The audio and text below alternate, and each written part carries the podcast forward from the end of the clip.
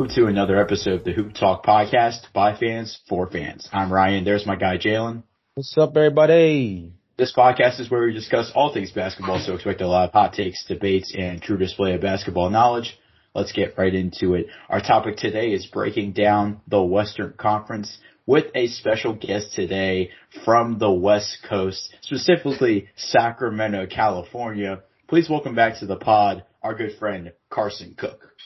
Yo, yo, what's up? My name is Carson. I'm excited to be back on. And right now I'm actually in San Diego. So uh, I've hit up and down the West Coast right now.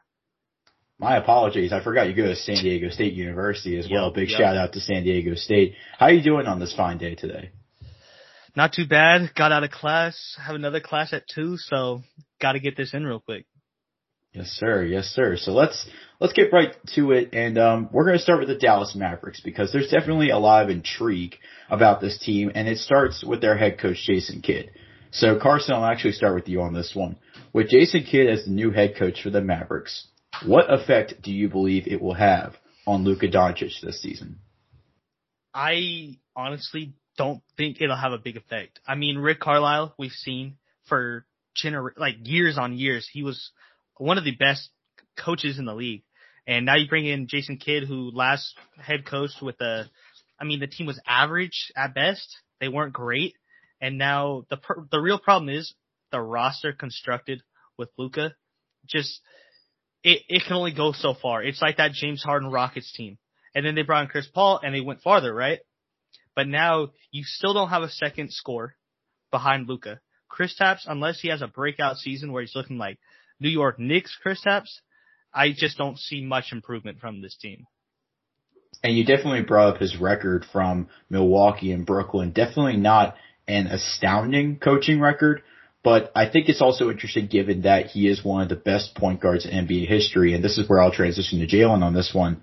Because he's one of the best point guards in NBA history, do you think that he can help unlock more of Luka's untapped potential, or do you agree with Carson saying that there isn't really much effect. Um, that Jason, there there isn't really going to be as much effect that Jason Kidd will have on Luka this season. So I think the question is, what does unlock Luka Doncic mean? I mean, top top five, top six in scoring last season. I mean, I think it was top five in assists on top of it. Pretty solid rebounding for the point guard spot too. I think he had like eight rebounds or something like that last season. I mean, the the question that we all have to ask ourselves in general is like, how much better can Luka get? Like, I think it's incremental at this point in terms of at least the counting stats. And of course, like the three ball is the thing that everybody's going to point to as being like one of his like bigger flaws. And I don't really know how Jason Kidd of all people can actually like assist him in that area. You know what I mean? So I think that's the tricky part. What I will say though, and I think is a really interesting thing about Jason Kidd in this position is what he can do for some of the other guys on this team um, around Luka Doncic because a good point that Carson made is um, in relation to that old Houston Rockets team, the biggest thing is the defined roles that a lot of those guys on that Houston team had, right?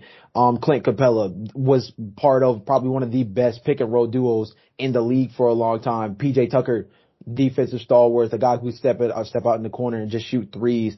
Um, you know, Eric Gordon, who's was still on Houston, free that man bad. But I mean, that's a dude who pretty much was just asked to be a microwave scorer. I think that that is something that they can look to. And also with the fact that Jason Kidd has been known really well for like his development of younger players. I mean, Giannis is like the big ticket guy that everybody links him to, but I think it does go a little bit deeper than that.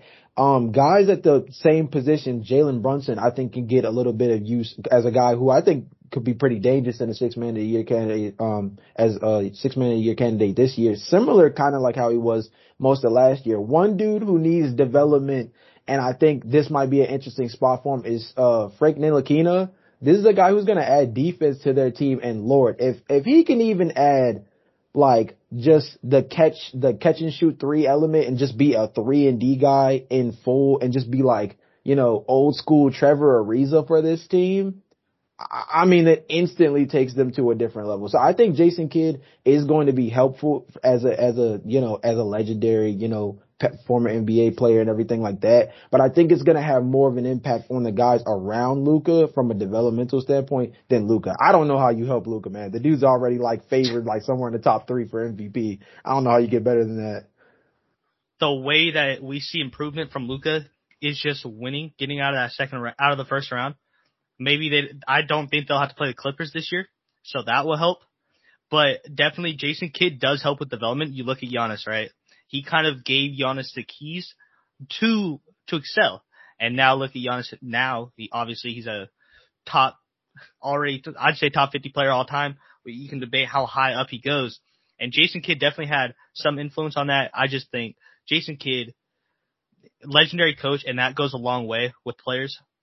I like the point with Frank Ntilikina because I think he has a lot of potential. I mean, he's what six seven, six six, handle a lot of potential.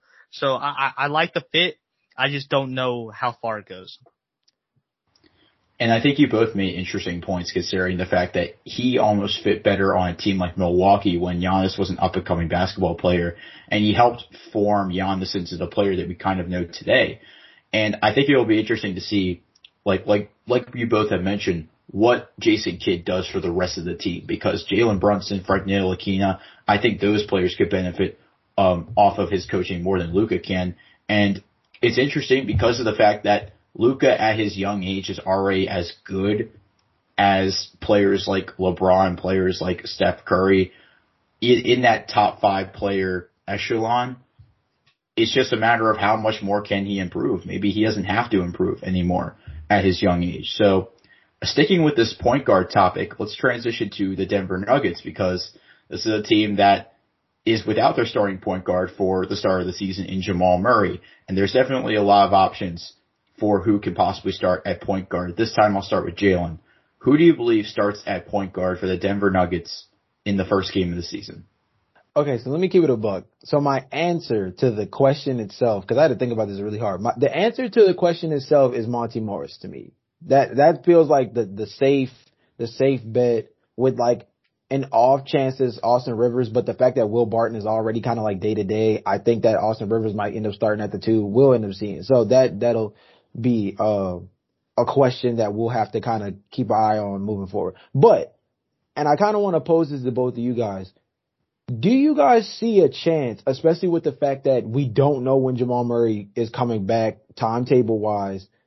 I think that Nah'Shon Bones-Hyland from VCU that they drafted, I think he really has a better shot of being like a lead point guard on this team in Murray's absence over the other guys that they have in this lineup. I think Monty Morris and Campazzo, Facundo Campazzo, I just don't, even PJ Do- Dozier, like these are guys that I'm afraid um, are going to play above him. And I think from a talent to talent perspective, like Bones-Hyland has a way better upside, fits more into at least the closest approximation of what Jamal Murray was for this team as opposed to Monty Morris. And look, I know they got enough buckets on this starting lineup with Michael Porter Jr., Aaron Gordon, Nikola Jokic, but like, let's be real. Pick and roll deadliness uh, with Bones-Hyland and Nikola Jokic, that, I mean, that alone could be something that opens up this team that looks a little shorthanded. So, like, Carson, I guess I'll pass it to you. Do, do, I mean, I'm sure you probably agree that's or somewhere in that area. But like, how do you feel about Bones-Hyland on this team? Because that's the guy that I think changes this point guard spot. So the answer to the question, right?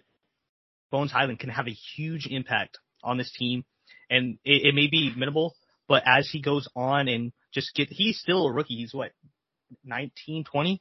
So it's like, he's still very young, and Jamal Murray didn't have to do that point guard role. So Bones-Hyland would fill that Jamal Murray role because all he has to do is go out there and score. You have Jokic to facilitate. You have him to play make. Aaron Gordon can play make when he wants. But if they can get two elite scorers in there with, cause I, I wouldn't consider Jokic an elite scorer. Just like he's, he can score, obviously. Like he can average mm. 30 whenever he wants, but he's not going out there to score. Now Bones Hyland would play more of that Jamal Murray role, get in there, pick and roll, pick and pop, and it's going to be lethal. But starting off, I give it two months until like he's playing some big time minutes for this team because they're deep, but they're not super deep. You got uh, Jamal Murray out. You talked about how uh, Will Barton's day to day. Austin Rivers is good, but like their wing position is eh besides uh, Michael Porter Jr. and Aaron Gordon can play the wing, but you want him playing the four anyway. So I definitely see Bones Hyland coming in, having an impact as a rookie.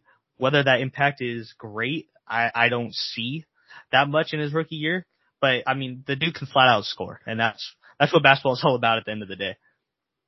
I honestly couldn't agree more with your opinion because I think if you get a guy like uh, Bones Hyland on this team and you tell him to go out there and just score, he's going to just do that. If you saw anything from his college days at VCU, you know that the one thing he has been able to do is score. He's a bucket getter. So I think if he fits, I think his fit on this team will be very interesting considering that I'm not sure how many minutes he'll get to start off the season. I could see anywhere between 15 to 20 coming off the bench in those first two months, but I completely agree with you. I think after those two months and Murray, and with the exception that Murray is still out, Bones Hyland could end up being the starting point guard of this team at the end of the day. So I think when we're also talking about, you know, players that are out in depth as well, and we mentioned a little bit with the players that are out with the Denver Nuggets in, uh, in uh, Will Barton and Jamal Murray. Let's talk about Golden State because this is a team that has a lot of interesting questions coming into this season, but one of the biggest questions coming into this season was how would the Warriors improve on their supporting cast?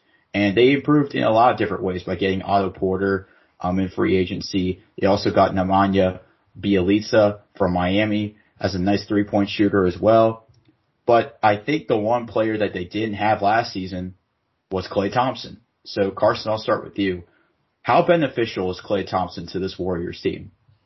Klay Thompson is the only man that I've been like him and Damian Lillard.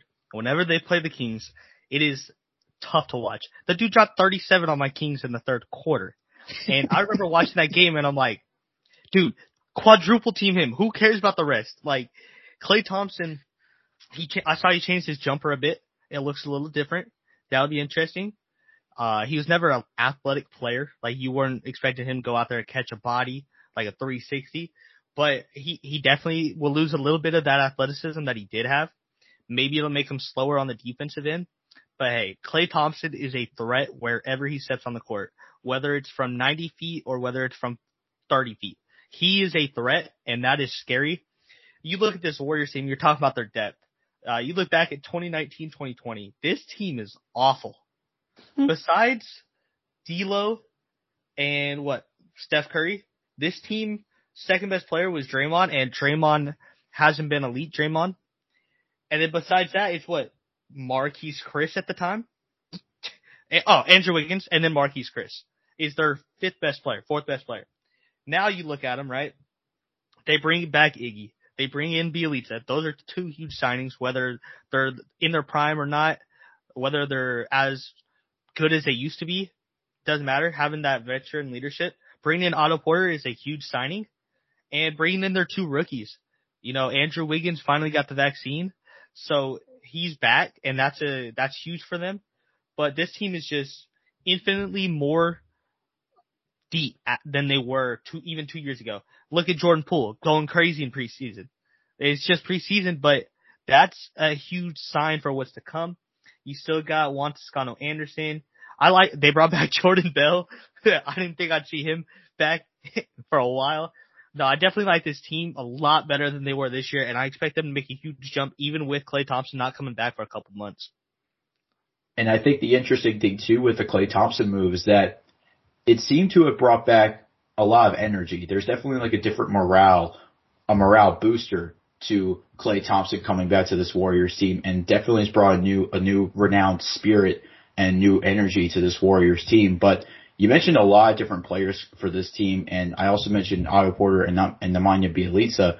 There's so many different players you could look at on this team as potential X factors, and this is where I transition to Jalen on this one. Who is a potential X factor this season for the Golden State Warriors? I'm gonna take the bail answer, like the quote unquote easy answer and go with Jordan Poole, but I think it's because of the fact that if you really look across the board, he's the one who really has the next step or next jump, um, kind of trajectory in front of him.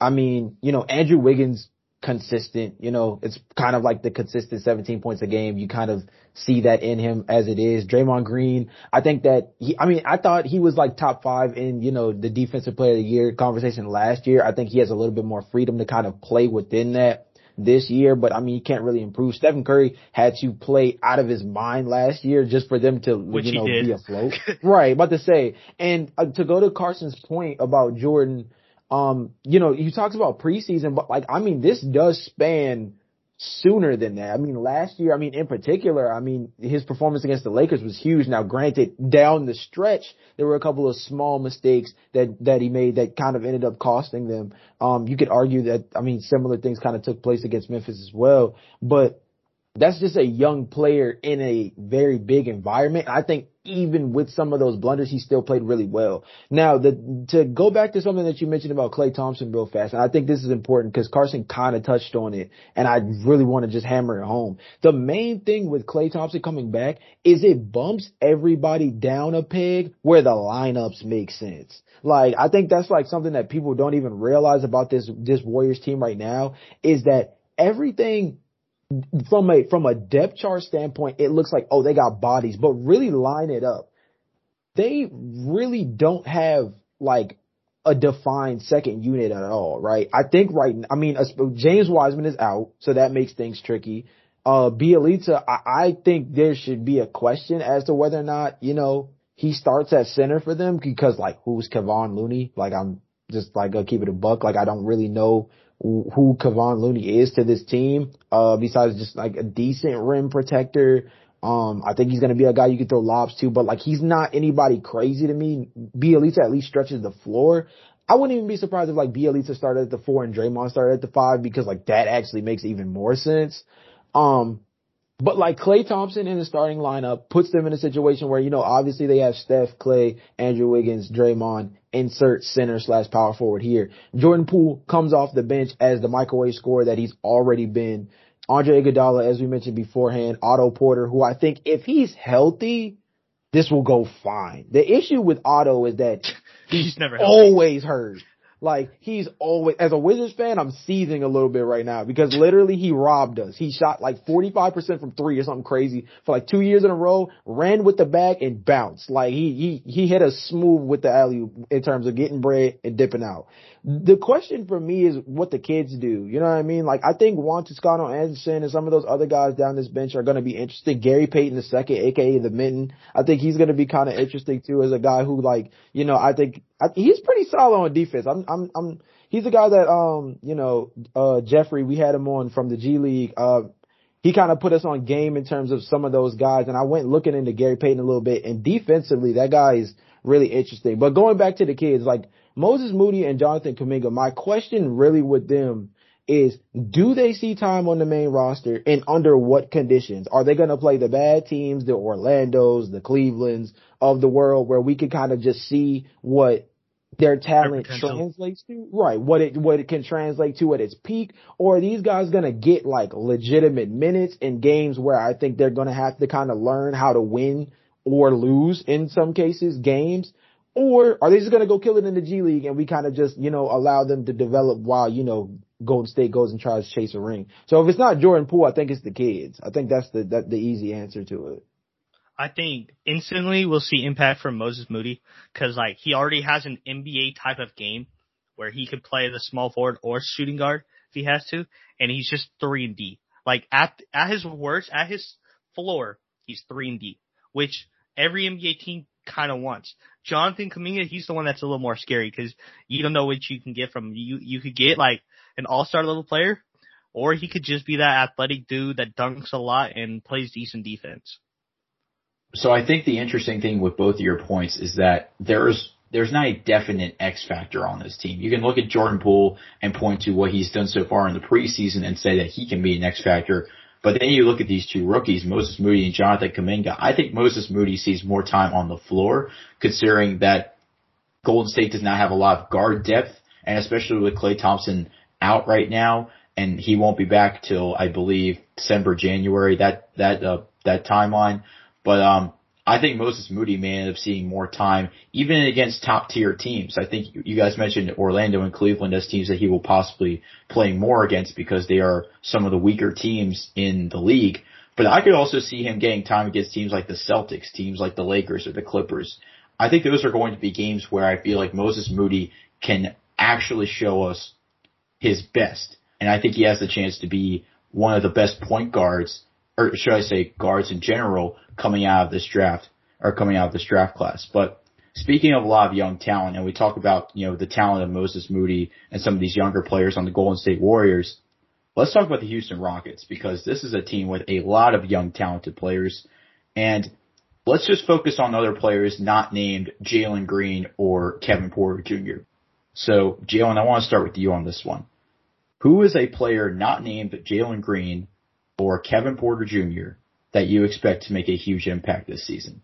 Oh, what? Alperen Sengun, off top. Off top. I mean, this dude is ridiculous. I mean, first of all, when, you know, you're a Turkish League MVP, um, at his age, on age 19, I mean, first of all, one of the biggest things, and I've heard this on multiple podcasts, so I, I'm kind of just pulling this as, uh, you know, an easy source to lean on the the the code of law, right, is in overseas play when you perform in the manner that Alperen Sengun did over in the Turkish league, you typically don't fail. Like the track record for this is like pretty significant. People got this wrong with Nikola Jokic a long time ago, um, who ended up going what I think like 46 or something like that, and I mean, we see how that turned out. Um, Luka Doncic is another guy who obviously, you know, playing for Slovenia, um, that's another dude who was in that same ilk in terms of performing at a really high level overseas and then coming over and translating. Um, his was more right away than Nikola Jokic, so that's a little bit different. But here's my thing, bro. Alperen Sengun is six foot ten. He's like nearly 250 pounds. He's moving folks. Um, one of the biggest questions with him was um, his willingness slash his ability to shoot the three ball, and I think a lot of people were worried about that. Um, did you watch Summer League? The dude's gonna shoot it. I think he's gonna, I think he's actually gonna be pretty decent. Um, somewhere around 35%, 36%. And for him, that's pretty good. He's gonna be one of the better rim rollers in the league. And I think an underrated thing about this team is that I know Kevin Porter Jr. is known for his scoring and I know that it's gonna be, you know, a back and forth tug on who leads the team in scoring between, you know, him, Jalen Green, and Christian Wood. But Alperen Sengun, the fact that Kevin Porter is such a good passer, which is not really talked about that much, Alperen Sengun is going to get into a lot of really interesting, you know, pockets where I think he's going to be able to do some damage. And if we look at the roster, this is another thing that I really want to take into account. If we look at the roster, who in the second unit is getting buckets? They have DJ Augustin, who needs to he needs to hang up the laces bad. If we're just being honest, John Wall's not playing this year, so I mean I'm not really worried about that. Eric Gordon is, I mean, he's probably their main scorer on the second unit, but there's a trade package waiting for him. Jae'Sean Tate, I like him as a guy who honestly I wouldn't be surprised if he started. I mean, as part of I young, I hope he does. Yeah, me too. And I mean, he gives the he gives the, the the starting lineup some defense, which they need. You know, I mean, they definitely need that help in that area. Uh, Kenyon Martin Jr. I like a lot, um, but I think the guard that he's paired with in the second unit is going to tell a lot about how well he can perform. So, like in reality, it's Alperen's second unit to run. You know what I mean? Not in a point forward, point center kind of way, but as a guy that you can play through, throw down low, he can bang with bodies. He's a guy who's willing to do that, which is something that a lot of fives aren't open to doing anymore, which I think gives him actually an advantage because most folks don't want to get down there with somebody, you know, um, 250. So I think it's Alvin Sengun. I think that he's going to be a really interesting character for this team. Yeah, kind of on that point, I'd say this team's going to suck. I, I really do think they're going to suck, but they're going to be fun. They are going to be fun. You got Jalen Green, can go and get a bucket. His efficiency might not be great this year. Kevin Porter Jr., I mean, look at that in the last season, one of the most fun players to watch. I don't know why he got traded off for such a small package. When I saw they were like looking to trade him, I was like, you're telling me this dude who was like one of the best player in his class, like you're not going to even offer a first. It went. He went for what a second. Something yeah, like it was. It was a late second too. It was like it was basically a giveaway. I Um, I was listening to this podcast and they said this team is like an AAU basketball team. like, look, you got Josh Christopher, Jalen Green, who both changed a lot about like how high school basketball is played and what people mm. wear. Like, they really did change a lot.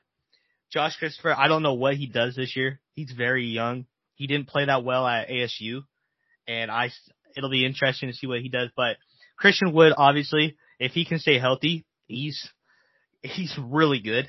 But the big question is, can he stay healthy? He mm. played basically the primary role last year with the Rockets and couldn't stay healthy. And then you got Eric Gordon, who he just needs to be traded. Like, get him to a contender, get him right. to a team that he can actually have some help on. Maybe like the Wolves, get them a, a backup score off the bench. But, uh, one of the guys who I think will be lost on this team is, uh, Garuba.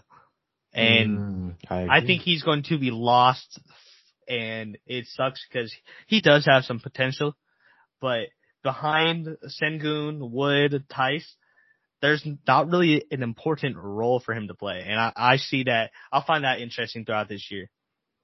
The best way for us to kind of look forward in terms of, you know, teams that have a lot of questions to answer. I mean, obviously, you know, Houston is in a weird circumstance where they don't have to really worry about winning, but there's a lot of like core slash who's going to make this team long term that has to be figured out this uh this year or at least the start of it. A team that I have even more questions about in a really odd kind of way is the Los Angeles Clippers.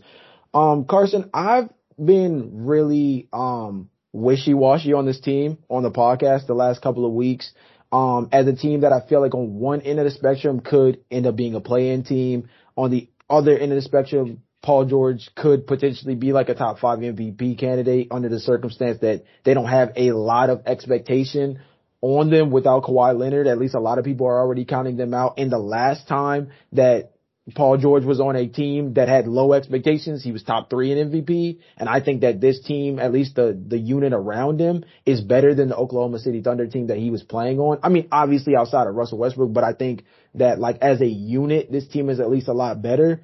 Um, so let's, let's take it this way. Where do you, where do you personally rank the Clippers amongst the West? Because I'm really not fully sure because I don't think I don't think Paul George can be an MVP candidate and be in the bottom three to four of the playoff race. But I also am not so sure about what they plan on doing this regular season because of missing Kawhi Leonard and not having a great timetable. Yeah, honestly, this Clippers team is very wishy-washy without Kawhi because obviously Paul George, he he's a star, but the rest of this team is a bunch of role players if you look at it. I got the Clippers at seven on my list of predictions, right above the Mavericks. But that's just because I think Paul George has a better supporting cast than Luka right now. And you look at this team, Terance Mann, he proved a lot in the playoffs. Justice Winslow, he has a lot to prove this season. Uh, Serge Ibaka, you know, he, he does what he does. I think he's injured right now, but I mm-hmm. could be wrong. And then you got Batum, Morris. So this team is well rounded. They just don't have that second star. And I will take that Thunder team with Russell Westbrook over this Paul George team without Kawhi. Just okay. because the it's a lot they're a lot the league's a lot better now than they were back then. So they were able to kind of beat up on some of those weaker teams. Even like the Rockets, if they catch you on an off night, they can put up 130 easy with that with how scoring they have with the scoring that they have. And you know, meeting some of those guys, I met some of them and Serge Ibaka was the only player to like try to avoid taking a picture. But so screw Serge Ibaka, but I, I definitely like this Clippers team if they have Kawhi because with Kawhi, they the holes that they're missing with that second lead score it, are is filled, and he I don't think I don't expect him to come back for a while. You know, Kawhi, he has to be his diva self. So he, he does, he doesn't want to come back immediately if he doesn't have to, especially if they're the seventh seed. Yeah, I mean, they say that he's on a really nice trajectory right now. Some could argue that he might be a little bit above, uh, ahead of schedule. I agree with you on the timetable issue because even with all the good stuff in the media being mentioned about him looking really well, again, Kawhi Leonard is one. Something. He's one of those guys who I feel like, again, and this is said a lot, so I'm not saying anything crazy controversial, but he's a guy that like if he's not 100%, he kind of doesn't want to play. Like, yeah. it's just like it's just his mo. Um, Ryan, I kind of want to ask you a question about um this team's depth in a way that I think might clarify things a little bit more for me, and that really comes down to like like what do you think this team's second unit looks like? Because when I look at the depth chart, like right now, the, the current projected starting lineup for them is Reggie Jackson, Eric Bledsoe, Paul George, Mar- Marcus Morris Sr., Ivica Zubac, which like I'm actually like kind of okay with that. I don't hate that that much. Carson, tell, Carson, okay, let me, let me get to you real quick just because I actually, I, I, okay, why don't you think that's an okay starting lineup and who would you have as starting lineup? I know, I know the guy that I think you're going to mention, but where?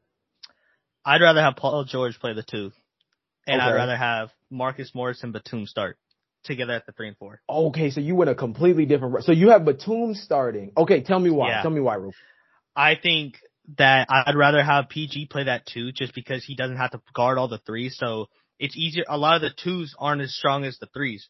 So he's going to be able to put more offensively than he would have to on the defensive end at the three. Also, Eric Bledsoe can be a firecracker off the bench more than what they have now because they don't have, besides Terance Mann, like, who's their leading scorer off the bench? Luke Kennard? Like, no. Yeah. So, obviously Zubac is starting. Obviously PG is starting. I think Reggie Jackson with the performances that he had in the last playoffs, he's probably a shoe in, and Marcus Morris is a shoe in. So it comes down to would you rather have uh Batum or who Bledsoe? And I'm taking Batum every time just because of his floor spacing. Yeah, and I mean he's definitely more versatile. You're not gonna have to worry about him hogging up the ball. He's a guy who can uh, he can definitely pass. I think anybody who oh, yeah. sleeps on Batum's passing, I think that's the one thing that made him really um nice as a commodity last year. But okay, Ryan, that that takes me to the second second unit lineup in this way. Then that puts you in a position where you are probably playing really small on the second unit if Batum starts because Eric Bledsoe is going to play, Terance Mann's going to play. Look, I, I understand that we're not all big fans of Luke Kennard here, but he's probably starting, and Terance Mann will obviously probably play the three in this lineup, which is kind of weird. Um, I'm not betting on Justice Winslow anymore. Ryan, you, you saw me do this with the Grizzlies last year and it literally hurt my soul that this man basically didn't play. And when he did play, he was shooting three pointers that dang near hit people in the stands. It was so far off. Like, I, I, I, like, he has to prove it to me. Like, Justice Winslow to me just needs to prove that he's actually healthy. And then after that, I think it's Serge, but Serge is out right now. So it's probably either Isaiah Hartenstein or Harry Giles, which Harry, Harry, I, I think if it's Harry, that might be like a Loki underrated thing because I think Harry's nice. Like, oh yeah, I told you last year I was gassing Carson. I was gassing Harry on um Portland last year because I thought that they didn't they didn't legitimately have like a solid big rotation.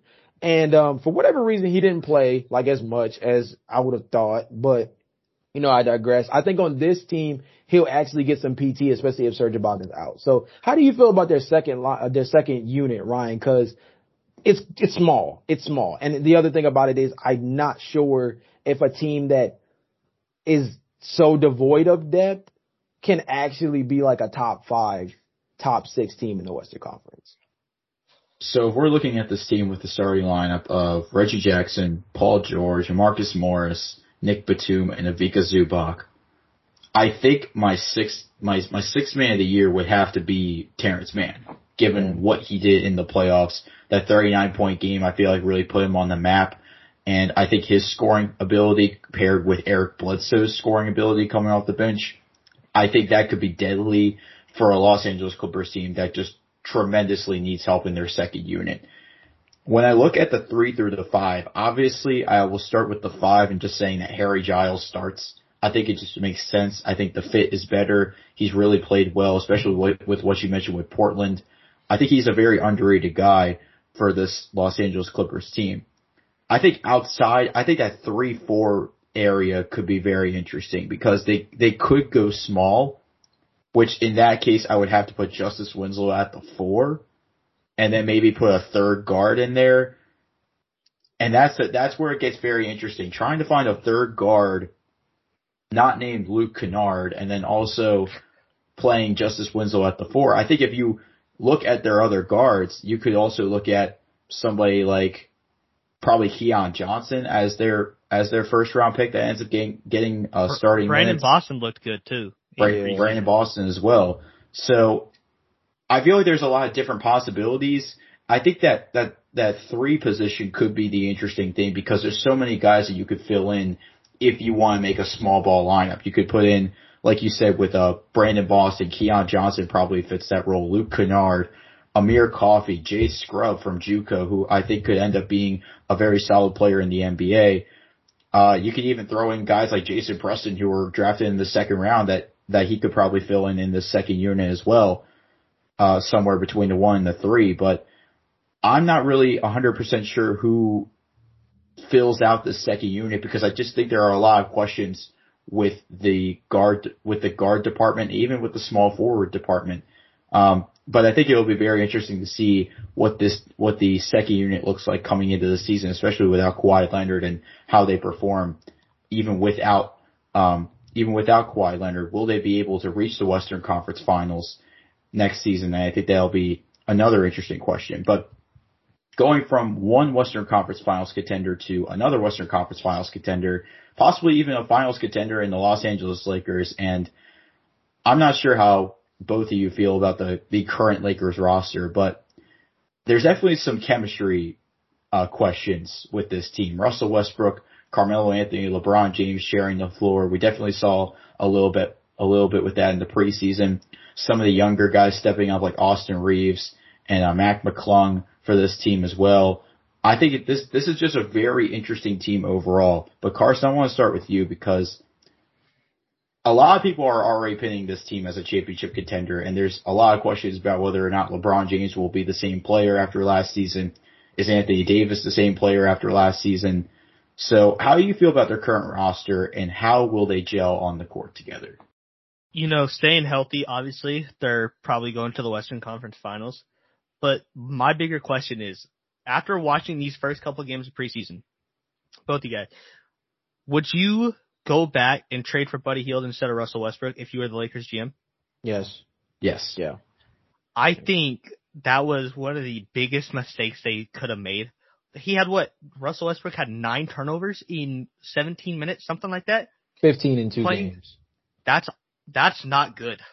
And you're playing next to LeBron James, who is not going to be able to handle that for too long. Then you got Carmel. This team just feels like they threw in a bunch of players that can kind of score. Like most of these guys can score.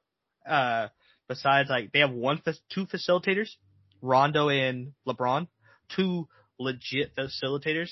Obviously Russell Westbrook can pass because he's a point guard, but you don't want him having the ball in his hands very often.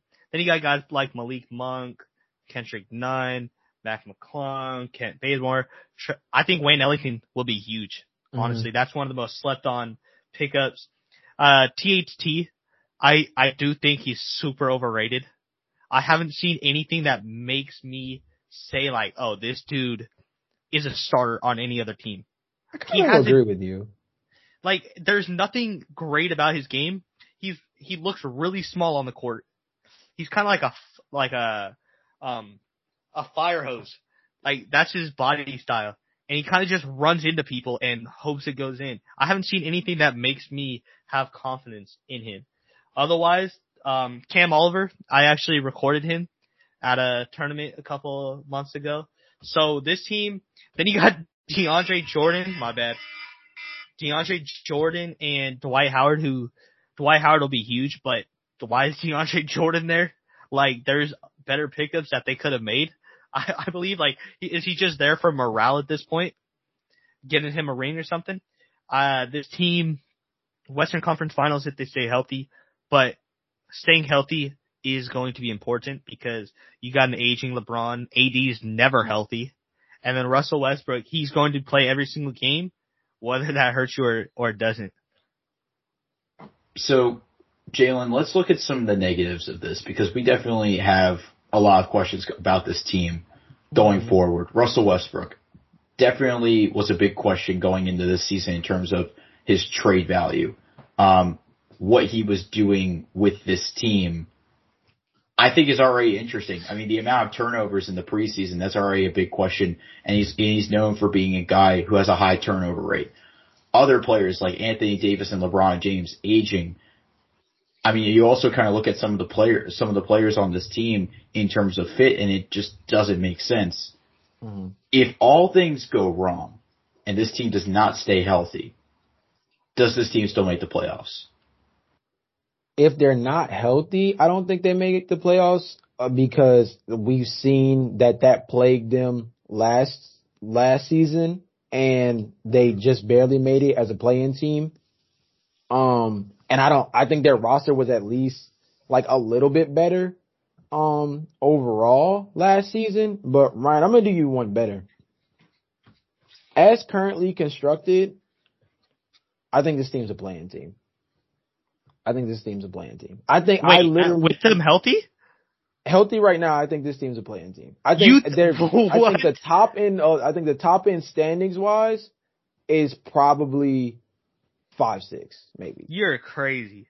You're Let me crazy. tell you why. Carson, hold on, bro. Hold on. You got. I, I don't. I don't think. I don't think that's as crazy as you think it is. Because okay, Carson, let me ask you. Let me ask you. I'm gonna ask you two questions. You answer them yes or no. Do you think okay. that they're gonna take the regular season seriously? No. Do you think this team is playing top ten level defense like they've done the last two years? Let's see. They got Trevor Ariza hurt. Defense. They have Carmelo Anthony on this team now, who did hurt Portland defensively. Dwight Howard no. for them. I'll say no. Okay. So you're not a top 10 defense. You're not taking the regular season seriously. Russell Westbrook has the chance to win you or lose you games. They don't have the depth to withstand if LeBron James goes down, but let's say as healthy, right? Even with that being the case, LeBron James not playing 82 games. He can tell you whatever he wants to in terms of, you know, like meaning it, like what it means for fans and da da da da. He's not playing 82 games. And if he is playing 82 games, he's definitely going to have to start playing reduced minutes. So we to take that into account again, I don't want to play the injury card, but like Anthony Davis is another guy who comes into this area where we have to like talk about whether or not he's going to be able to stay on the court. Like I said, Trevor Ariza is already injured and that's kind of bad that I'm already leaning on somebody like that to play an intricate, like an intricate part on this team. We're talking about guys like, I think Wayne Ellington, I agree with you that I think that was like low key underrated, but like Kent Bazemore, low key solid, shot like 39% from three, but like he's in a way bigger role than what he had to be last season. Kendrick Nunn, I'm not really sure what Kendrick Nunn is right now. You know what I mean? Because he's a he's a volatile player. He's a very like streaky guy. Malik Monk is what's going to define what this team looks like moving forward from a scoring standpoint because he's like the only def like defined bucket getter as we usually say on this podcast. That's the only guy that I think can actually create his own shot on this team outside of like, you know, LeBron James and Anthony Davis. So here's my rebuttal, right? Do you think when healthy, they're better than the Clippers? Sure. Okay. Sure. Do you think when healthy, they're better than the Mavericks? Wait, is this all about okay, just better or like in terms of regular season playing 82 games? You think their record? Uh, I mean, okay. Do you think? I don't think because I don't think they're gonna be better, okay. better than Dallas in the record books. I don't think they're gonna be. I think the Clippers. I think you could argue that, but I don't think they're gonna be better than Dallas in terms of that. Dallas is going to take the regular season seriously. They're tired of meeting the wrong matchups in the playoffs. I think they're going to take the regular season seriously. So even back when Russell Westbrook had absolutely no one on those Thunder teams, right? Still made the playoffs, right? And he wasn't a seven seed. I believe he was a six seed. So I just don't see a way when you have three, at least superstars or former superstars, you're you're a seven seven seed. I don't see it. Didn't you? Like, okay, yeah. didn't you just say earlier talking about Paul George that the West was also a oh, lot? No, the West is a lot better this year than that. One hundred percent. But when Russell Westbrook was by himself in OKC, did he have a guy like AD for even thirty games? No, did he have a guy like LeBron for like fifty games? Because LeBron's going to play fifty plus games. He's going to make sure he's not the seven seed because he doesn't want to play in that play-in game again. That's two bodies though, Carson. That's my thing. You, and you're, we're already worried about the fit between the three of them as it is. Uh, they're so worried about the fit between the three of them. The three of them haven't even played together in the preseason yet. It's been so, an iteration of the two of the three, but they haven't even played as a full unit yet in the preseason. So when I brought up the Buddy Hield thing, right, yeah. is if you want to be a championship championship team, Buddy Hield's a better player for this team. But right. if you want to make the playoffs and play well in the regular season, Russell Westbrook will do that. So because where do you think they're going to finish in the standings though? That's my thing. Cause I think the top end is like five, six. And I, I, I really feel like the difference between a game or two in the West isn't that crazy to the point that finishing seven, eight is going to be that distinctive. I think they can finish seven, eight, but only five, be a six. game behind. I got yeah. five, six. I'm going to say, I think the top end is five, six. I don't, my, my genuine thought is like, okay, let's go down, let's go down the West. I think Utah's going to take the regular season seriously. I think they might even be the one seed again. Uh, Phoenix, uh, I think actually has a better chance of being the one seed, but I think it'll just come down to their injury luck because last year they didn't really get hit by the injury bug that much yeah, last and year. Chris Paul, you know, is bound to. Right. So that's one of those things. That's the only reason why I think I'm penciling Utah in as the one seed is just because they're going to take the regular season seriously and they have the depth to overcome it.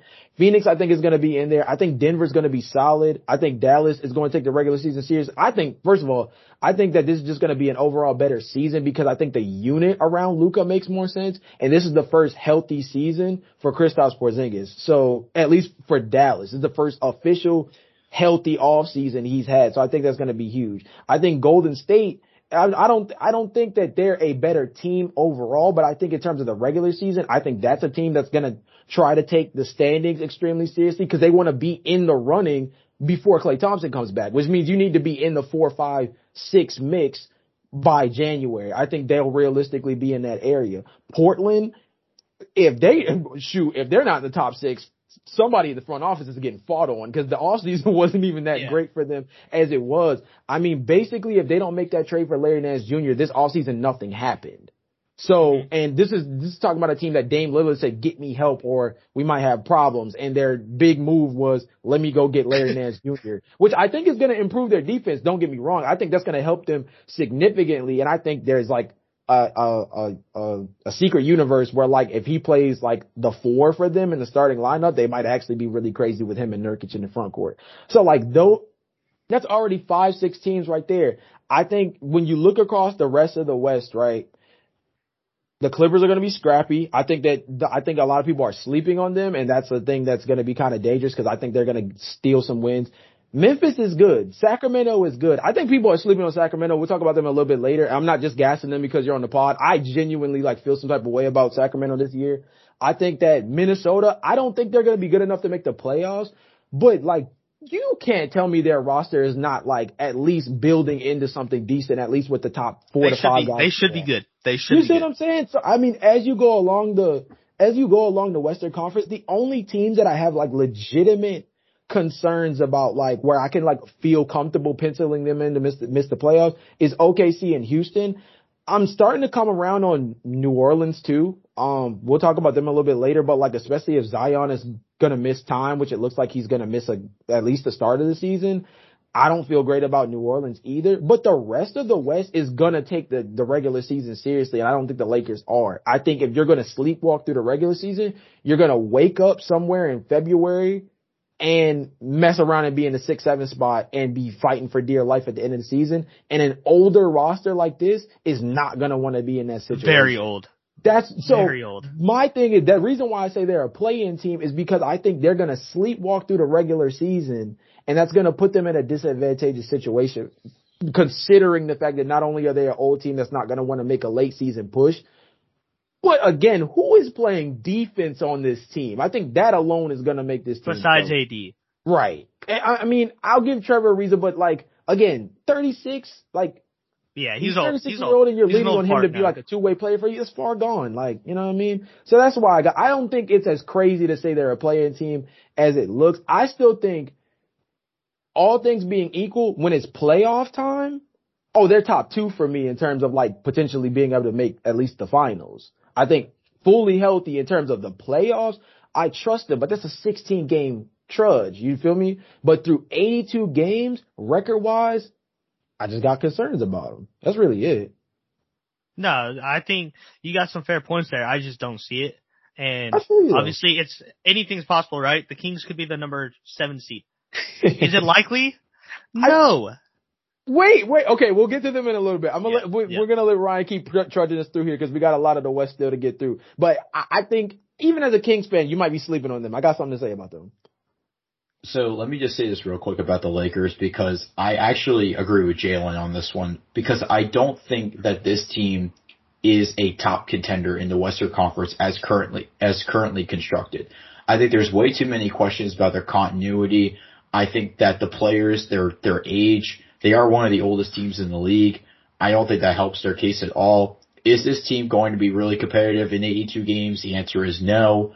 I just think that it's really going to have to rely on their younger players to step up. I think Malik Monk is somebody that I want to pencil in as somebody that could possibly be in a six man six man of the year candidate because of his ability to shoot the three ball and his and his ability to score. I wouldn't be surprised if a lot of younger players on this team get a lot of minutes. I mentioned Austin Reaves and Mac McClung earlier. I think there is a huge possibility that somebody like Kendrick Nunn could go off for this team, but he's not somebody that is consistent. But I think somebody, I think there's got to be a young player on this team that steps up big time for this team to, to win a lot of their games. If I had to pick how many games this team wins, I would have to pencil in somewhere between 40 and 45. I'm not that high on them. I have a lot of concerns about this team and LeBron playing 82 games. That's, I think with the reduced minutes, that's something that the Lakers will probably have to consider.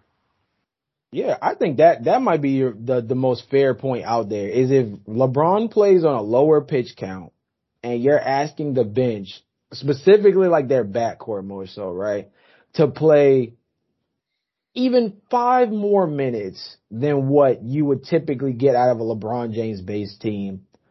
I think that hurts them. Like I think that legitimately puts them in a bind. And again, I could be completely off my rocker, overrating the fact that Russell Westbrook does win games. I do feel like he loses you games as well because the turnover count is huge. I mean, he's been top five in turnovers like all of the last four years. So like, let's, you know, we can't pretend like he doesn't have that volatility to lead the league in assists, but also lead the league in turnovers and meet himself at one to one in the assist to turnover ratio.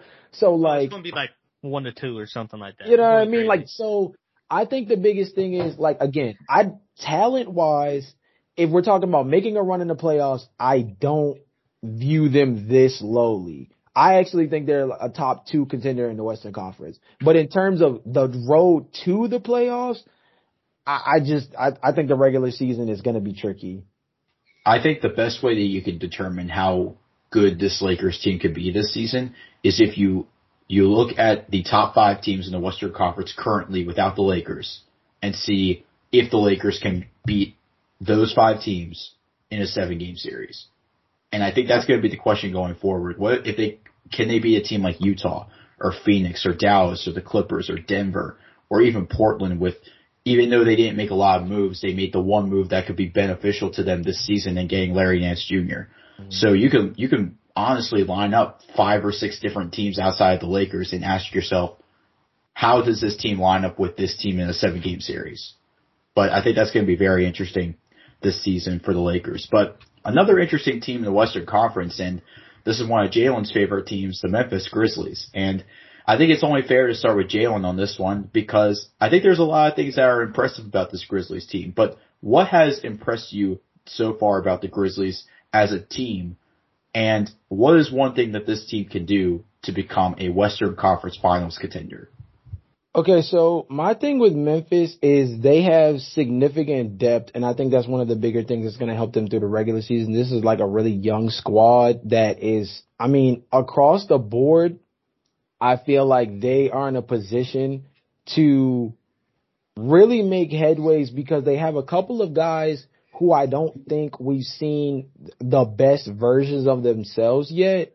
Um, Jaren Jackson Jr. is the main guy for me in terms of this season. I think he's a guy that he's gonna have to play huge for this team. I especially think offensively that's gonna be a big thing, especially with Jonas Valanciunas being out. I know bringing Steven Adams in is a decent exchange in terms of helping defensively because Jonas Valanciunas is not a better defensive player than Steven Adams. That's off top. But from an offensive standpoint, it's a regression. But the, the, the exchange for that is that you hope that you get better defense from St- Steven Adams and you get the two-way play of Jaren Jackson Jr., which you missed last season. So I think that's huge. Um, they traded Grayson Allen, which I think will open up more minutes for De'Anthony Melton, somebody who was like low key solid for them last year. And Jenkins just wasn't playing him like that for some reason. So I think they did like an addition by subtraction thing where they're like, look, Taylor, you gotta play De'Anthony. And I know that you love Grayson, but you gotta play De'Anthony. So they basically moved on from Grayson Allen in order to be able to give De'Anthony Melton more time. Desmond Bane was huge his rookie year. I think he's gonna be another guy that's gonna be really interesting for this squad considering that he is like a true two-way player for them. And across the board, they've got guys with two-way capability. D- Dillon Brooks, two-way capability. Jaren Jackson Jr., Desmond Bane. I think Brandon Clarke is a, is a weird guy for this team for me now. Um, he was a guy who I was really high on out of the draft, and now I'm kind of wondering where his fit is. And I think that has to do with the fact that I think in big moments, Xavier Tillman from Michigan State, somebody, me and Ryan, we, we were huge on him out of the draft actually. Um, Xavier Tillman's Loki outplayed him in like big moments. Um, I think they're going to end up starting next to each other in the front court, um, in that second unit. So maybe we could see, cause I think Xavier Tillman's a really like, like underrated passer. And I think Brandon Clarke as a high flyer is going to be like an interesting two man game for them, especially because Brandon Clarke is more likely to step out to the three than Xavier, which I think helps them in terms of balancing the second unit. Oh, I mean, you get further down the line. I mean, Jarrett Culver is an interesting prospect for this team who I think is going to get some burn. Ziaire Williams is a guy who they drafted. I think that his upside, if given the chance to like really kind of play freely, I think that he could be like really scary for this team and be everything that Justice Winslow was supposed to be for them last year. And I was high on Justice Winslow as an acquisition for them, especially because they did it for almost nothing. I mean, it's for Andre Iguodala who wasn't playing for them.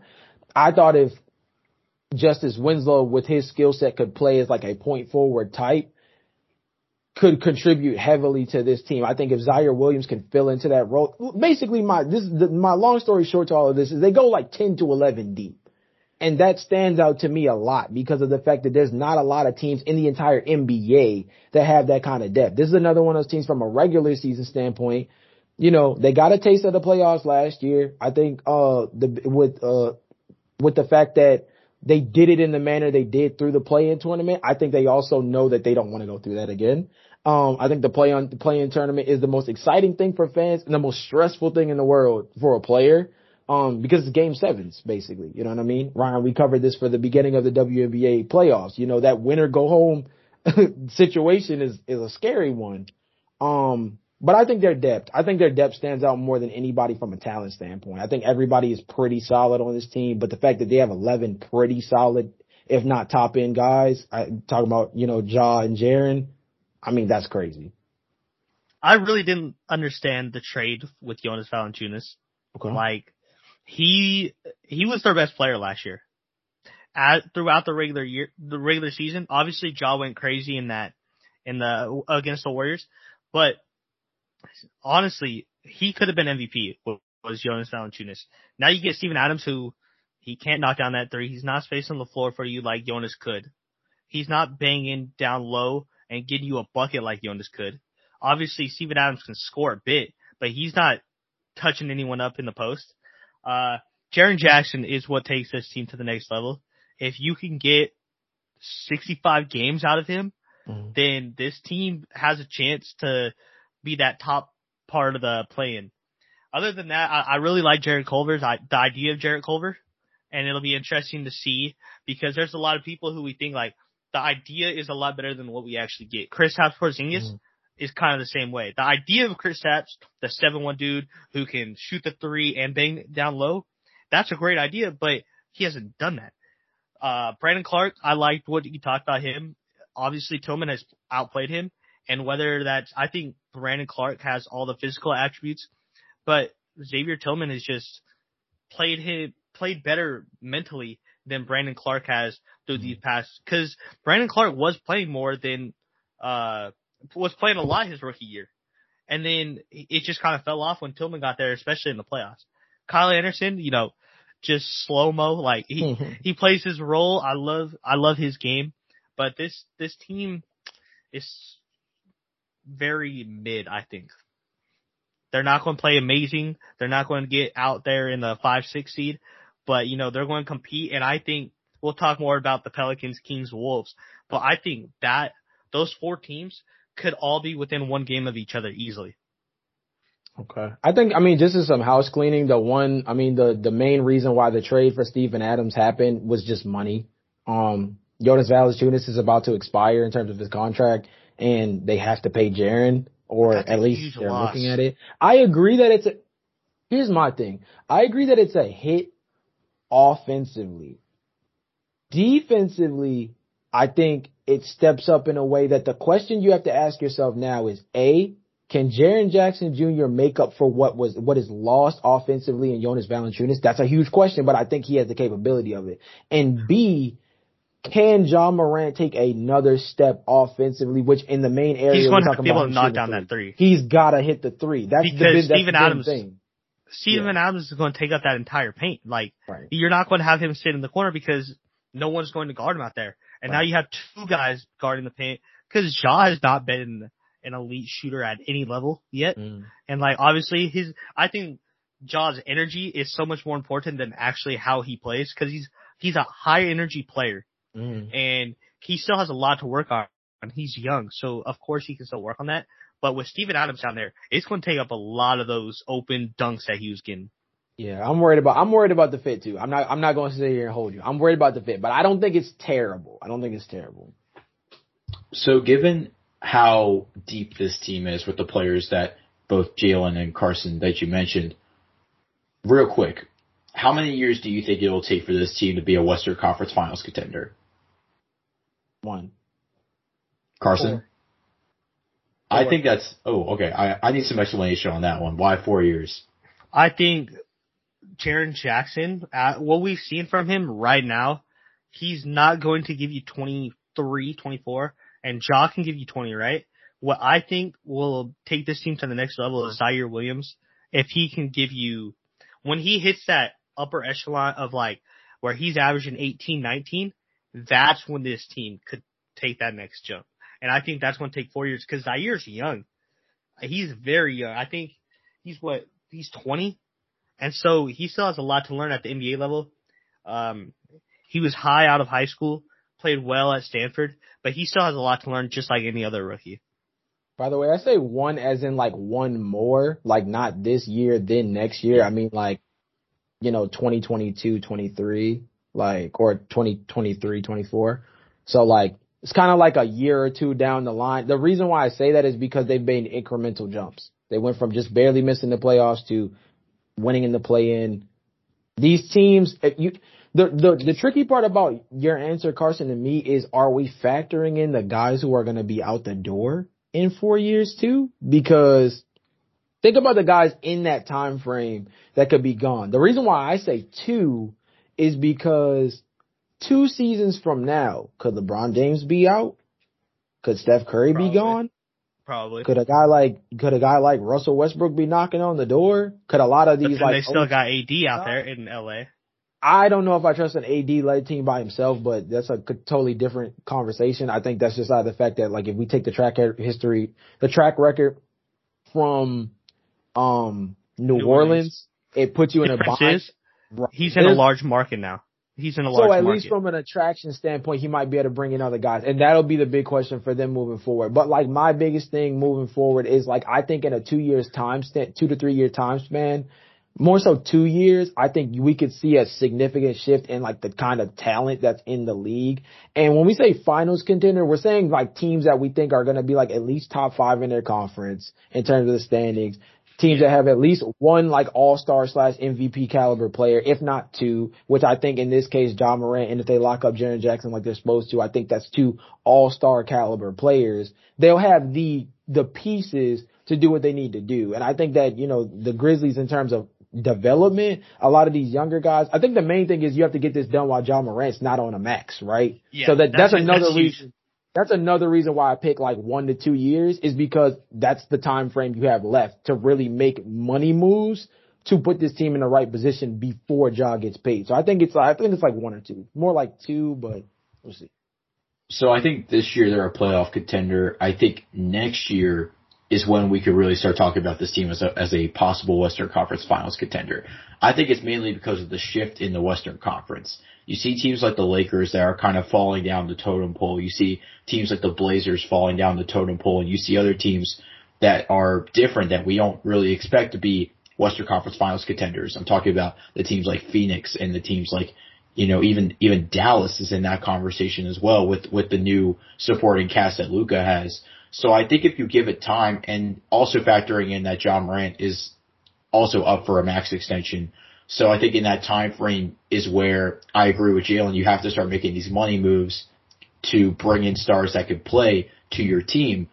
But you also have to factor in that this team is developing. And the, if this team is continually, is continuing to incrementally jump in the standings as they are going from a playoff team that barely missed the playoffs the first year to a playoff team that snuck in as an eight seed to possibly a team that ends up making the making the playoffs as a lock instead of a a play-in contender to possibly even like a, a three, four, five team the next year.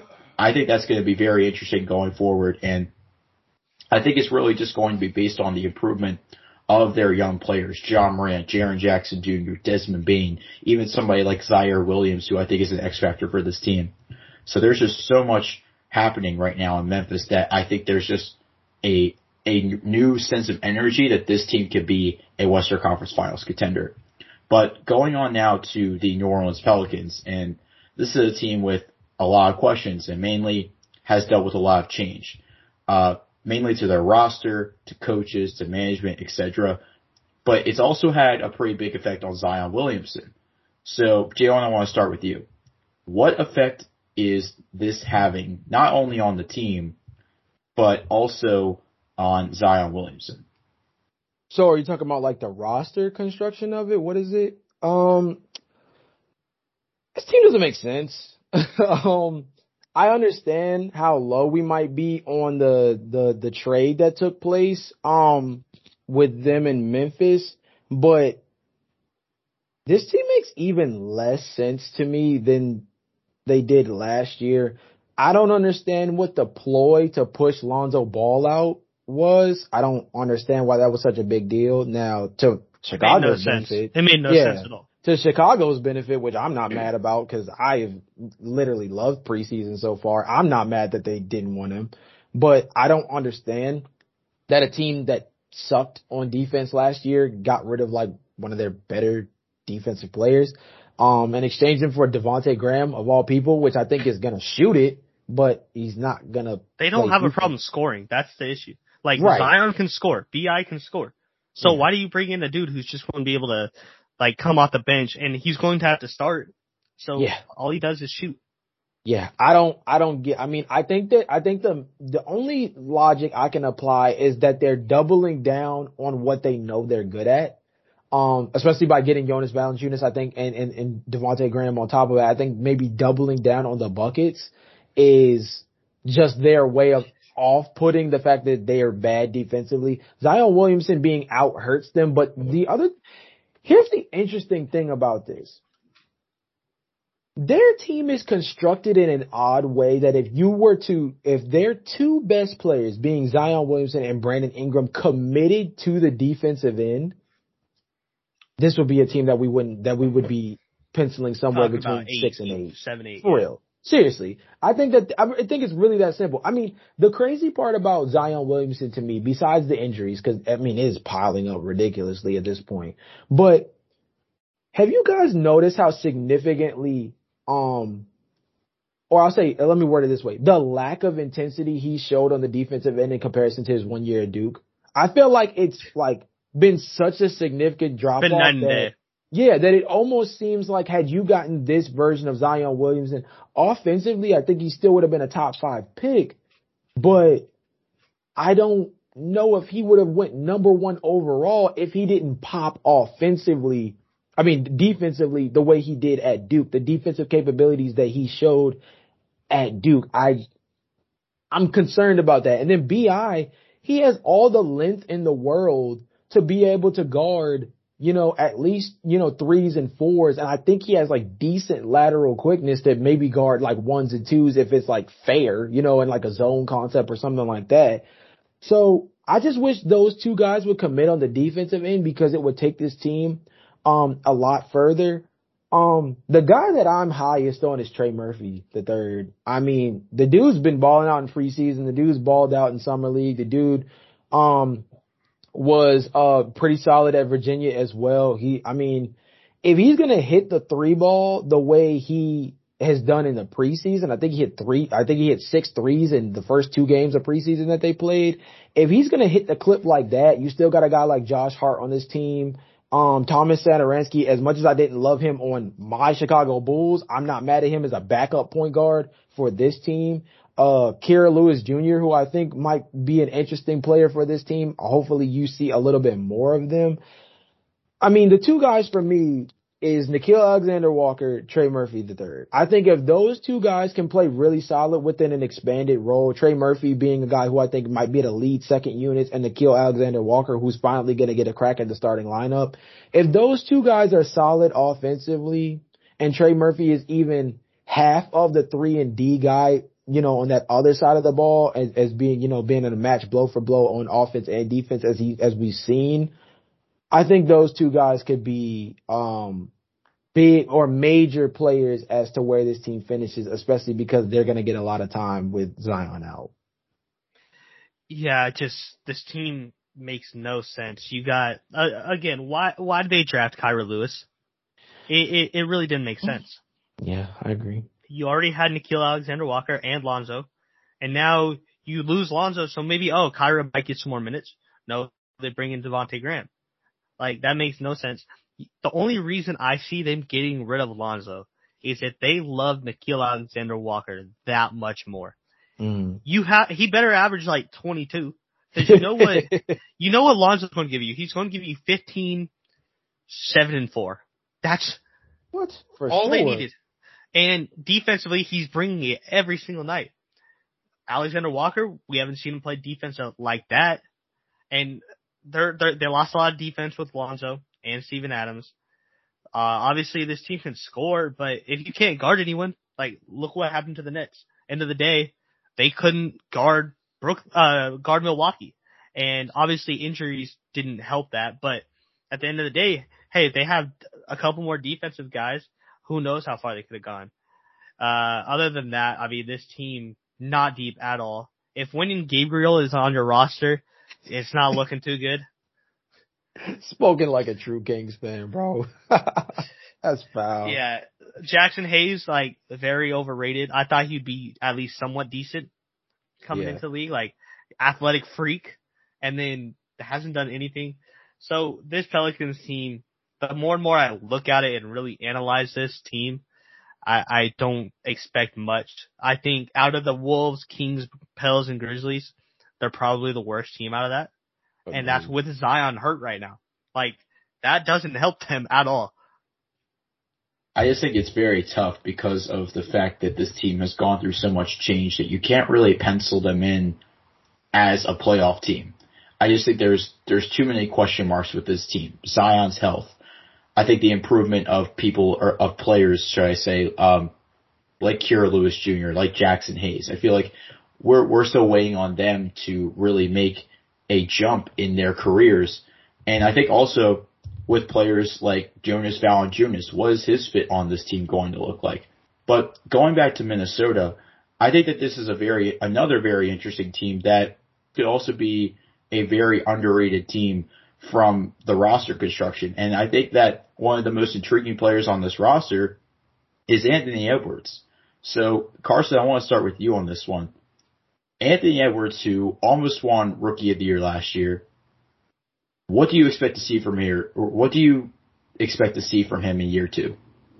What I hope from Anthony Edwards is an, an increase in efficiency. He wasn't very efficient. I know he finished the season like balling, but his, numbers didn't look amazing from the field, from three point. So if he can increase that, then that just takes him to the next level. And that would be huge for this team. The issue I have with this team is KAT is what their their older player, and D'Lo's had a little bit of playoff experience. They both had a what one year, and that kind of scares me because you have Anthony Edwards who doesn't have any. So this team's very young, and maybe in those games where it's a must win late in the season, they might not play as well as they should because they there's still a lot for them to learn. Other than that, this team, I mean, obviously, KAT they they need another. The issue is, D'Lo and AE are so kind of similar. And do you want D'Angelo Russell just having that primary point guard role? Or would you rather bring in a primary point guard who can facilitate better and not have to look to score as much as D'Lo does? Now, here's my question. If you're the Timberwolves, you know what I'm about to ask.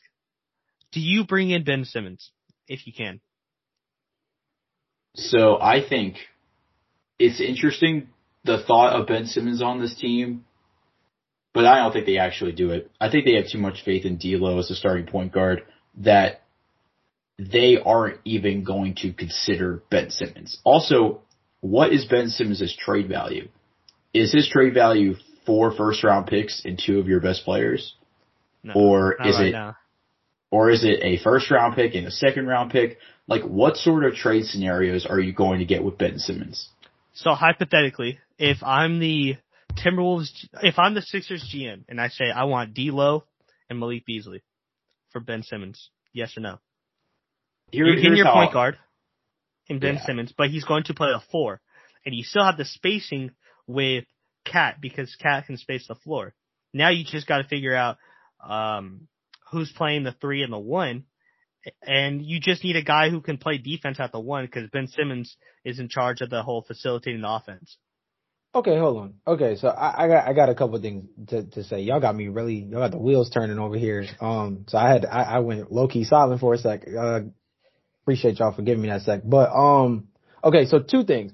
First thing is, um, Carson, to a point that you made earlier about D'Angelo Russell, I actually think Malik Beasley overlaps um Anthony Edward, Edwards more than D'Angelo Russell does. Um, because D'Angelo Russell actually has the capability to facilitate. He Agreed, actually has the capability. Malik Beasley, then- Malik, Malik Beasley needs the ball in his hands. He needs to operate. He's better as an ISO scorer. You know, I, I feel like everything I've said, you can literally oh, attribute to Anthony Edwards. So I feel like they're more duplicates of each other than D'Lo. I think D'Lo in the right situation can be a facilitator for this team. And the, the tricky part about this is we haven't seen him with Anthony Edwards and Karl-Anthony Towns all healthy, like for a significant period of time. But I would actually argue that Malik Beasley is more redundant um next to Anthony Edwards than D'Angelo Russell. And I think the proof in that is, and this is a weird way to bring this up, but if you guys remember Malik Beasley's suspension um for like the off court stuff that was taking place, that's really when Anthony Edwards took his leap. That's really when people started discussing him being in the rookie of the year candidacy um as something more than just number 2 um, was when Malik Beasley got suspended and Anthony Edwards got a lot more of the two minutes. In this lineup with Malik Beasley, he's a three. And although I, it's great that he grew to six six. That's two inch gap. I think that's gonna be. I, I think that's gonna help him. Um, as a guy who already plays really physical and uh, already is a leaper, already is a strong finisher. Um, I think those extra two inches grown is going to be huge, but I still think that his, him being a three is not natural. But, and with Malik Beasley in the lineup, he has to be a three. And I don't think, I think that hurts Anthony Edwards moving forward. Now, I think he's still going to be really, really solid this year, but to go to your Ben Simmons question, if you can find a cheat code to trade Malik Beasley instead of D'Lo in whatever trade package needs to be put together, I'd actually think that makes a lot more sense. I think the only way Philly takes that deal is if both of them are in there because they're missing those two wings that two wings, point guards, shooting guards that can go out there and get a bucket. D'Lo, Mhm. if he's not in charge of the offense, which he still will be in Philly, but it won't be to the same extent as it is in Minnesota. Right. I agree with you. Uh, Malik and AE are very similar, Mm. but I kind of like Malik Beasley off the bench better. Yeah, as that six man, like he won't, okay. it won't happen. Who starts? Who starts over him then? I got here. Let me look at the roster. I mean, they got Pat Bev, but I don't like D'Lo, Pat Bev in the backcourt. I don't No. like that. That's nasty. I think they would have to find a number, a number two, their two guard that can like kind of just play defense and like knock down a three, which Pat Bev does, but you don't want him starting this late Prince? in his career. Maybe Nah, nah, nah. He's starting over Malik. Yeah, that's nasty. I don't know. You're you're right. They No, might I- have to go looking for that. the bolt, the the mold of Malik Beasley is a six man because Okay. he's not on Anthony Edwards level. Anthony Edwards is here. Malik Okay. Beasley's like right here. So I'd rather have, obviously you would rather have Anthony Edwards start, Yeah. but Malik Beasley is a better six man than he is a two starting alongside those three guys. Agreed. He's like T.J. Warren, kinda. I, I I feel I feel you. He's like T.J. Warren, kinda, like just a bucket. Like I mean, he was. I mean, T.J. was like a six man a year, six man of the year candidate in those nasty years in Phoenix, and you know, I think that you know he showed some signs in Indiana as a guy coming off the bench that was huge. I think Malik. I agree with you. I I think. The Ben Simmons thing, and uh, Ryan, this will be my way to like pass it back to you, cause I mean you kind of answered it, but like the Ben Simmons thing, my question, both of you guys can answer, but like my question is like, how do Ben Simmons and KAT fit? I'm Easy. not, I don't think it's bad, but I'm, I, I need somebody to explain to me exactly what the cohesion is, cause I'm not understanding it as much. So Joel has to play inside a lot more than KAT does. KAT is more Okay, of a finesse. He's more of a finesse center than Mhm. Joel is. Joel is still finesse, but he's also banging down there because he's got that mentality. Then you got Ben Simmons who can set all this up for Anthony Edwards. Anthony Edwards, like he can create his own shot to an extent, but he'd rather get set up, get get there, get his to, to his spot. Mm. Obviously, Ben Simmons sets up the offense a lot better than D'Lo does, and defensively, he fills all of KAT and Anthony Edwards' um, mistakes because defensively, KAT is not there. Anthony Edwards, right. being this young, he's not defensively motivated. So Ben Simmons will bring in that from day one. Okay. Ryan, what, what's your thoughts on that, bro? I'm not 100% sure how it will fit immediately. I think over time, I think is when we'll see how Ben Simmons and Karl-Anthony Towns fit. I think that the team, the Philadelphia 76ers have been built around Ben Simmons' strengths. And I think it'll be very interesting to see what a non-Ben Simmons Philadelphia 76ers team looks like. But I've seen a lot of trades thrown around where it's D'Lo for Ben Simmons and I think it's just an interesting fit, but it's more or less I have to see it to believe it. Right. I think the D, I think the D'Lo exchange. I mean, the human factor unfortunately plays in this as well because you have to talk about the like the D'Lo being friends with Karl-Anthony Towns thing. Now apparently, Street said that Ben Simmons and Karl-Anthony Towns uh, uh mess around on on the Twitch stream area. So I mean, the streets say that they might actually be a little bit cooler than we actually know. But I mean, you know, all seriousness though, I mean like there's a lot of different elements in this. The one thing is I think people are underrating Minnesota a little bit because roster wise they are pretty solid. I think bringing in Patrick Beverley helps them. Josh Okogie I think is pretty nice. Jarred Vanderbilt and Naz Reid off the bench. Taurean Prince is actually pretty okay as a wing for them in a reduced role.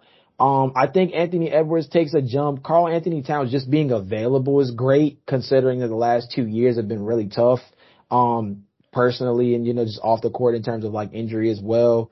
Um, and Jaden McDaniels, I think is a wild card on this team because he's like the actually, he's like the only two way capable player that I see on this team right now. He's the only guy that has that real two way upside. And I think that now that he's going to be thrusted into a starting role, it's going to be more important for him to really maximize those traits. So I think Minnesota's solid. Um, could they make the play in? I, I think if they make the play in, they're like 10. But again, it goes back to what Carson said beforehand. And I think it was a great point is that when you get to this area, um, of the standings, the New Orleans, the Minnesota, um, and Sacramento as well, I think this is where you kind of get into the the toss up range of I think it really could just come down to kind of like how last year was, where like the last ten to fifteen games mean a lot more um than they typically would in a normal year where the play-in tournament isn't implemented. So I think Minnesota is going to actually be pretty interesting, but they gotta stay healthy. That's the problem. We haven't seen their full, you know, their full capacity starting five at all, let alone for a significant time. If we can even get a glimpse of that, that would be huge.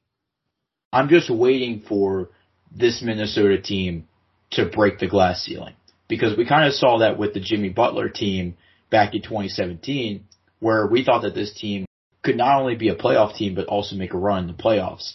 I think that this could be a year where with Karl-Anthony Towns and D'Angelo Russell at the helm, fully healthy, I think that this is a team can not only that can not only make the play-in tournament, but make a run and be a sneaky team this year in the Western Conference.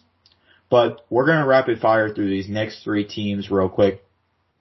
And we're going to start with Oklahoma City because this is another talented young team with a lot of talented young players, but leading at the helm has been Shai Gilgeous-Alexander. So Jalen, I will start with you on this one. In terms of players at his position, and he's currently listed as a point guard. Do you believe that he is a top 10 player at his position? Right now? Right now. This is gonna hurt my soul. No. Um, he's staring at 11, 12 though, bro. He really is. I mean, the efficiency is nuts. Um, and this has been in different iterations of his game, right? For the Clippers, he was a backup point guard, backup bench guard for them. For the early iteration of the Thunder, when it was a three guard lineup with Chris Paul and Schroeder, he was quote unquote that third guy. I mean, there were situations where Schroeder was coming off the bench for them, but for the most part, he was he was that third guy as the young guard in that trio. And now in this situation where he is the guy for OKC, he hasn't stepped back um, really at all, despite the fact that his efficiency is still maintaining, if not actually improving. Um, the trick with these positional rankings, and um, I, we teased this on actually the last episode we had with Carson, and um, it's something that we got to get around to at some point. But positional rankings for point guard is so interesting because you have to factor in where everybody is right now and the names that you have. I mean, Steph, Luka, uh, James Harden is the, the point guard for the Nets. Um, and I think that he's definitely better. Dame, uh, Trae Young. I think that De'Aaron Fox. Is getting there. D, I think De'Aaron Fox is in there as well. Chris Paul still, I think in a year, we could be having a different story about that just out of the fact that I think Chris Paul has to hit that wall eventually as a guy who already is pretty injury prone. Um, I think once you get to guys like, um, even Russell Westbrook and like Jrue Holiday, um, I love Jrue. You know how I feel about Jrue. Uh, Ryan, anybody who hasn't t- tuned into any podcast where I talk about Jrue Holiday, let me just summarize it for you. I think this dude is like one of the best two-way point guards in the league. Um, and I think he's been one of the most underrated players for like the last four or five years now. Um, but I think that Shai Gilgeous-Alexander just has such an interesting offensive package that I think that um he could get himself into that area. Russ is Russ freaks me out here because of the fact that with age, that athleticism is going to be something that he's not going to be able to rely on as much. And he's already a terrible three point shooter and a guy who turns the ball over at a high rate. So I think in a year, Shai could actually usurp Russell Westbrook in the current NBA standings. Um, Kyle Lowry is still another guy in this mix. Now, I think this year with the Heat is going to be really interesting, but I just still feel like as an overall two-way guard, even at 35, I think he's still a pretty solid guy. I think by this time next year, Shai Gilgeous-Alexander is going to be in that top 10 area. I didn't even mention Ja out of the fact that I still feel like if we're going to do the, the top 10 thing, and this is something that I've come around on. Carson, you actually, you actually tricked me into this. So I'm going to give you, I'm going to give you your kudos now. Um, I flipped on, I flipped on the, the D versus Ja thing. Uh, this happened yesterday, actually. Um, I think De'Aaron Fox is better, but it's not, it's incremental. Um, the reason why, and this is something that Carson point, pointed out in the last podcast when I re-listened to it yesterday is the current environment for Ja Morant actually maximizes his biggest strengths. And that's something that I feel like you do have to take into account when doing these player rankings is that sometimes situation can maximize your overall production. And the first thing that I think of when it comes to Sacramento is that De'Aaron Fox doesn't get the love that he has because he's in Sacramento, number one. I think the second thing is his coach is Luke Walton, which automatically hurts him. Imagine if De'Aaron Fox didn't have to play defense because he has Dillon Brooks next to him. I, I think that I think that's a huge point, and I, I, I think that'll be something. We'll table this in a little bit because we're going to talk about Sacramento in a, in a minute. But I think that's something that could get addressed this season, um, with uh what they did in the draft. But my main thing is, I think that in a year, Ja Morant and Shai Gilgeous-Alexander will both be in this conversation for top ten at their position. Um, and I think that De'Aaron Fox is already there. I think the grouping for them this time next year um, will be really interesting what their order is. Right now, I have, I have Fox, Morant, Shai. I think after this year, there's a chance that they all could be in the top 10. Whether or not that order changes or not, I think will have a lot to do with the postseason success of Ja because I think he's the one that's more likely to make the playoffs and how he performs under those high uh, the high circumstances um, is going to be really important. Yeah, I mean, I think what I want to see is him to play this season. Like last year, they got, mm-hmm. he got shut down early and that sucks because maybe if he wasn't shut down so early, he would be a top 10, no doubt about it. I agree. I think right too. now, arguably you, I, uh, I can make a case for him over Russell Westbrook. I can make a case for him right. over Ben Simmons as of right now, if we consider Ben Simmons a point guard. Right. So if we see him actually play this season, with the, a bunch of young guys like Josh Giddey, Pokusevski. I mean, I, I, this team's going to be fun. It's just going to be like the Rockets. But, um, yeah, nothing, nothing too crazy about this team. Uh, it's Shai's team and I think it's good to know that. Lu Dort should be fun to watch. A mm-hmm. uh, bunch of young guys and that's pretty much it.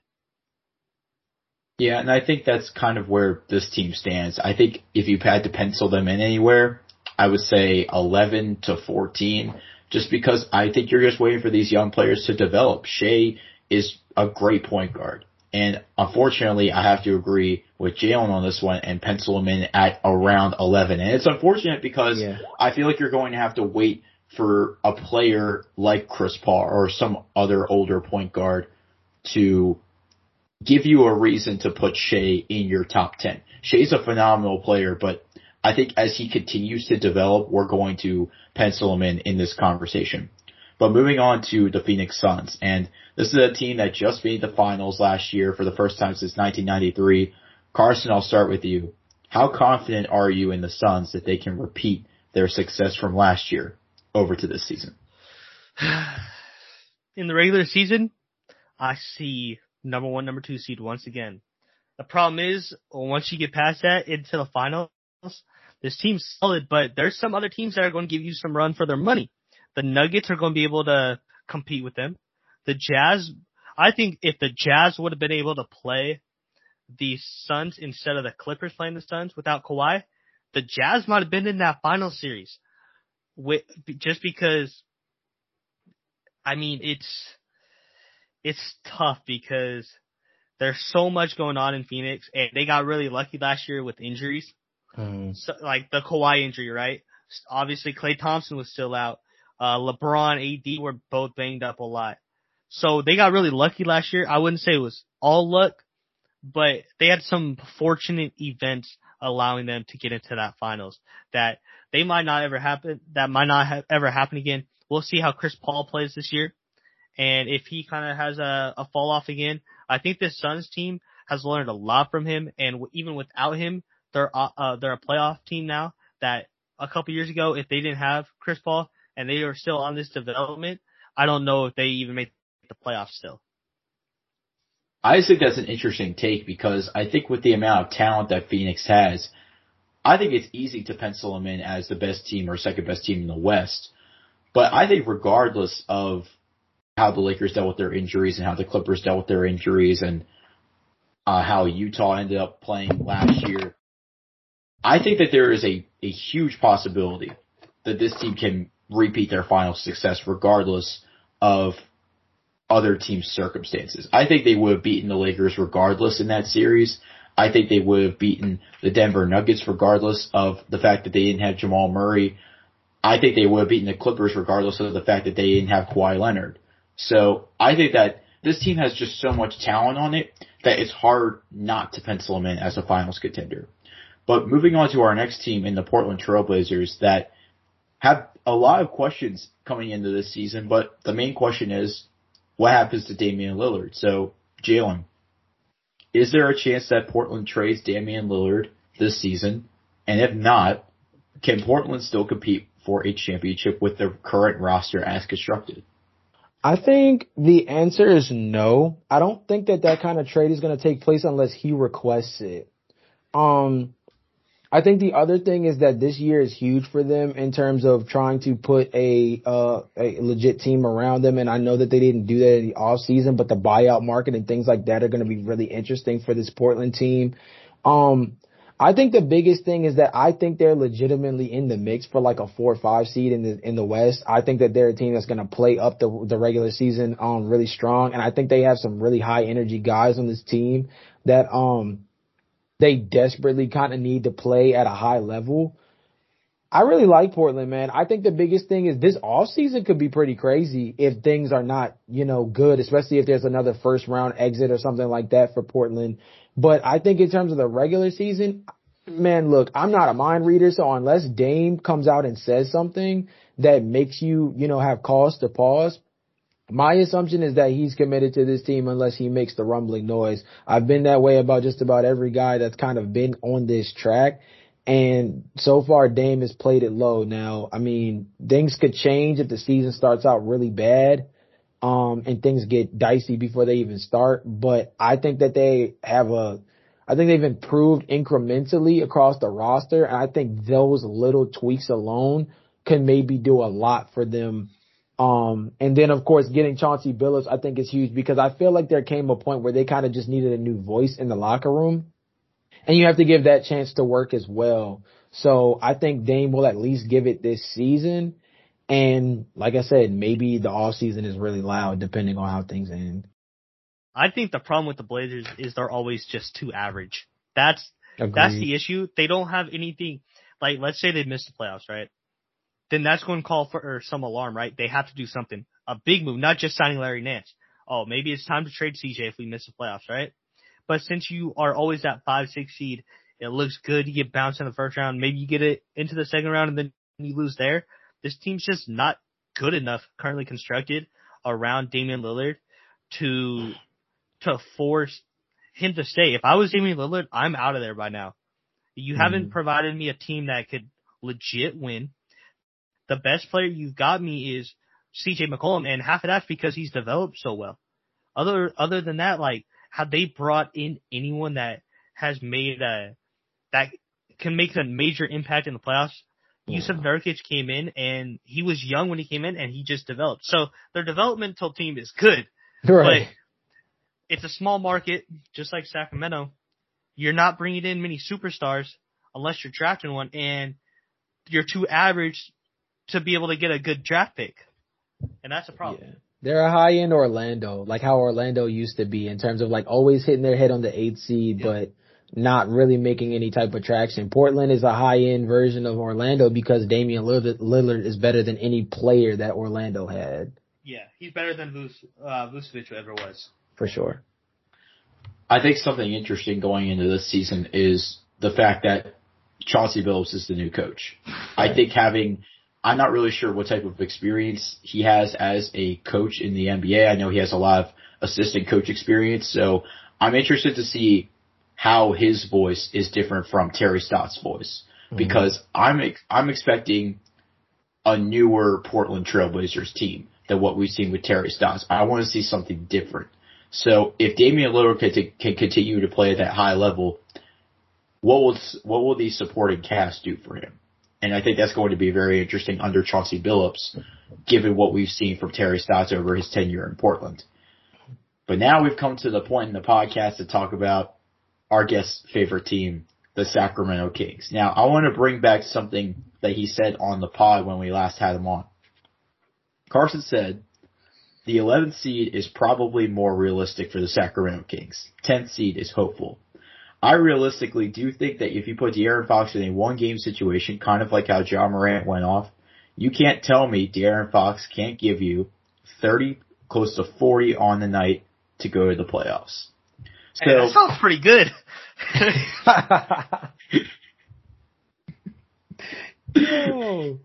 okay, oh, so listen, I, I think it's pretty safe to say Carson probably feels the same way about De'Aaron that he did when we last had him on. But I think the feeling in Sacramento is different this year. I think the Kings, with the Kings winning the Summer League championship, they're building a young core of players with De'Aaron Fox at the helm. Carson, as the fan on the pod, you said 11th seed, realistically 10th seed, hopeful. Is this the year that they finally make the playoffs? We're making the play in. I can tell you that. I'll say that. I think I think with the Pels, how they haven't looked good, Zion's going to be banged up all year. The Wolves are going to be an issue. The Grizzlies are going to be an issue. But those are the three teams that I see us compete with. And after watching Summer League, obviously I wasn't happy with Davion Mitchell being selected. After watching him these first couple weeks, hearing what De'Aaron Fox has said, saying he's already a top five defender in the league, like as a rookie for a team that defensively sucks, that that's very exciting to hear as a Kings fan. Then you got Tristan Thompson coming in. He's kind of changing the the the culture there. He's bringing in some fun. It's enjoyment. Then you got guys like Buddy Hield who are committing to, hey, if I have to play the three, I won't I won't say anything and I I'll try. Like that's all that I that fans can ask for. Then Marvin Bagley said he's committed to the team. The GM even said like, hey, I like this team you know, if something pops up, yeah, we might make a deal. Uh, but as of right now, I don't see any issues with, oh, we need a Ben Simmons. Like, I think he's content with maybe this team can be a 10 seed. Maybe we get lucky, beat the Grizzlies, get lucky again, beat the Mavericks, something like that happens. You know, you never know. And having a guy like De'Aaron Fox and now Tyrese Halliburton starting, it's all going to come down to the defensive side of the ball. And with Davion Mitchell there, he's going to bring more emphasis, even as a rookie. As a rookie at what? A 24, a 30 year old rookie, he's going to be able to impact the team right away. So Jalen, I think what's what's very interesting about the Davion Mitchell pick is that, to Carson's point, he didn't he didn't like it at first, and a lot of experts said that the pick didn't make sense. However, if you look at Davion, Davion Mitchell as a player coming out of college, I mean, he was a solid three and D guy coming out of Baylor that provided a lot of scoring and a lot of defense to a Baylor team that ended up winning the championship that year. So how do you feel about Davion Mitchell as a player on this team? And what sort of effect do you think he will have as possibly the third starting guard on this team? Let's put it this way. Carson wanted Franz, and I think he regrets that now, which I think is yeah. a good step. I think is a good step. Um, because of the fact that I, I agreed with him that I thought it was Franz or Moses. Now, I still feel like with Moses on the table, positionally, that would have made more sense to me. Um, because their backup three is like Maurice Harkless right now, or like Terrence Davis, yeah. and like that's not great. You know what I mean? Um, and I would at least like to be in a situation where maybe you could bump one of those guys down to like a small ball, uh, small ball four. That way, uh, Metu is not playing as the second, yeah. you know, power forward for you because that's also tough. You're in a situation where after you get past Richaun Holmes and Mark, uh, Marvin Bagley, you got Tristan Thompson and Alex Len and Chimezie Metu. And Harrison Barnes. Harrison Barnes can play the four. Well, I think Harrison Barnes is going to start at the three though. I think we're going to see that three guard lineup here and there. Okay, actually, here's how, how I'll put it. And I'll phrase it in form of a question for you, Carson, because my thing is, I think Davion's going to be really good this year, but I think obviously it's going to show up on the defensive end. I went as far as, I think I wrote in one of my pieces for the Baltimore Sports and Life, I my hot take for this season in terms of rookies was that I think that Davion Mitchell has the capability of making uh third team all NBA defense. I think that he could be at least like a a second or third team level defensive player as a rookie. Um do you like like how how do you feel about this three guard lineup talk? We saw the efficiency of it for OKC, but the the the grouping was way different. You know, I mean, mm-hmm. CP3 is a facilitator. Is Tyrese Halliburton you guys a setup guy? I I would say that he's solid. I don't know if he's CP3 level solid as a setup guy. Um, then you get down the list. I think De'Aaron Fox is a better offensive player than any of the guys within that that trio that OKC had. Um, but he needs the ball in his hands a lot more than any of those guys that OKC had as well. And then Davion, I think of the three point shooting is real, which we've kind of seen spurts of that. That could be big for them. But is his defense, is his defense and the thought of him shooting the three ball enough for you to convince yourself that Harrison Barnes is not starting for this team and instead you're starting for, and, and starting, starting and how you finish are two totally different things, right? But if you had like in terms of a closing lineup, I think that's more important. Or do, do you believe that having Davion Mitchell as part of a three guard lineup is better than having Harrison Barnes in the starting lineup? Or is it just simply as easy as those three playing extremely small, playing those three, having Harrison Barnes at the four and Richaun Holmes at the five, and it's Marvin Bagley who's the odd man out? Like what what is so, your feeling on the on the closing lineup for this team, basically? Okay, so let's say start, look at starting right. Okay. I think it's going to be Fox, Halliburton, Barnes, Bagley, Holmes. Now, the one I would like, right? It, let's say it's my dream world, right? Mm. It would be Fox, Hallie, Buddy, Barnes, Bagley. Now, here's oh. what I think oh. is more realistic: okay. is okay. the Fox, Hallie, Buddy, Barnes, Holmes. I think that's the most realistic to start. Okay. Because uh, Harrison's still able to stretch the floor. He can guard fours nowadays because fours right. aren't like like how they used to be. Mm-hmm. Now, I kind of want to go back to your point about the Davion Mitchell pick because I mm-hmm. forgot to talk about this. What I like about what the Kings have done is they haven't drafted for fit. They've drafted the best that, yeah. available. And in the past, right, they were drafting for a fit. Look at Yorgos Papagiannis. Where is he? In the middle of Greece somewhere. But why did we draft him? oh, because maybe he can play, maybe we can put Cousins at the power forward and he can play center. So a lot of the times we were drafting for fit. Now Luka, right? Luka was the best player. Why did we draft Bagley? Fit. fit. Right. Now you get Davion Mitchell who, Buddy Hield eventually will be traded. Eventually. Now, does Davion Mitchell move in there and because he's so good defensively, we don't have to worry about having a bigger three, and mm-hmm. uh, Halliburton can play that three, and then maybe you get Bagley to actually play some defense, and at that point you're like, well, this three guard lineup with this power forward and this center defensively can still play together. That's the big problem, and I think that's what the Kings have to look at. Harrison Barnes, I think it's he. I I don't lo- love Harrison Barnes' game. Like he's just so average and he he's not a ceiling raiser and he's not a floor lower. So it'll it'll be interesting this season, especially with Luke Walton at the head coach position. God, if he doesn't get us into a play in like area, like if we're the 12 seed, 13 seed, then he needs to be gone no matter what. Seriously, bro. That I think that's holding them back more than anything. That's gosh, Lucas. Lucas horrible. Yeah. So I think what, will definitely be interesting is the possibility of a three guard lineup because I think that it definitely opens the door for more guys to shine on the offensive side. I think, you know, getting De'Aaron Fox and still having him around, Tyrese Halliburton, I think his, his production will increase for sure.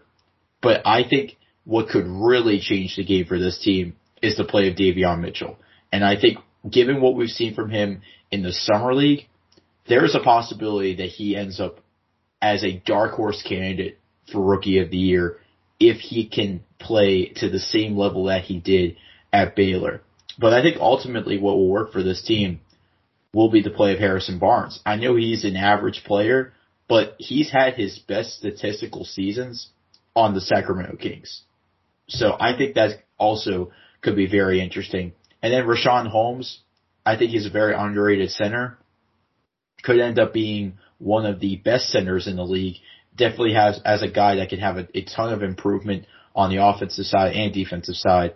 But definitely a lot of interesting factors uh, for the Sacramento Kings. But just looking at the last two teams real quick, and we'll start with the San Antonio Spurs. Jalen, the Spurs two years in a row have missed the playoffs after making the playoffs for a, a long streak of seasons. I believe it was from 1998 to 2019. Um, do you think that they could compete for a playoff spot this year, or is it time for a rebuild?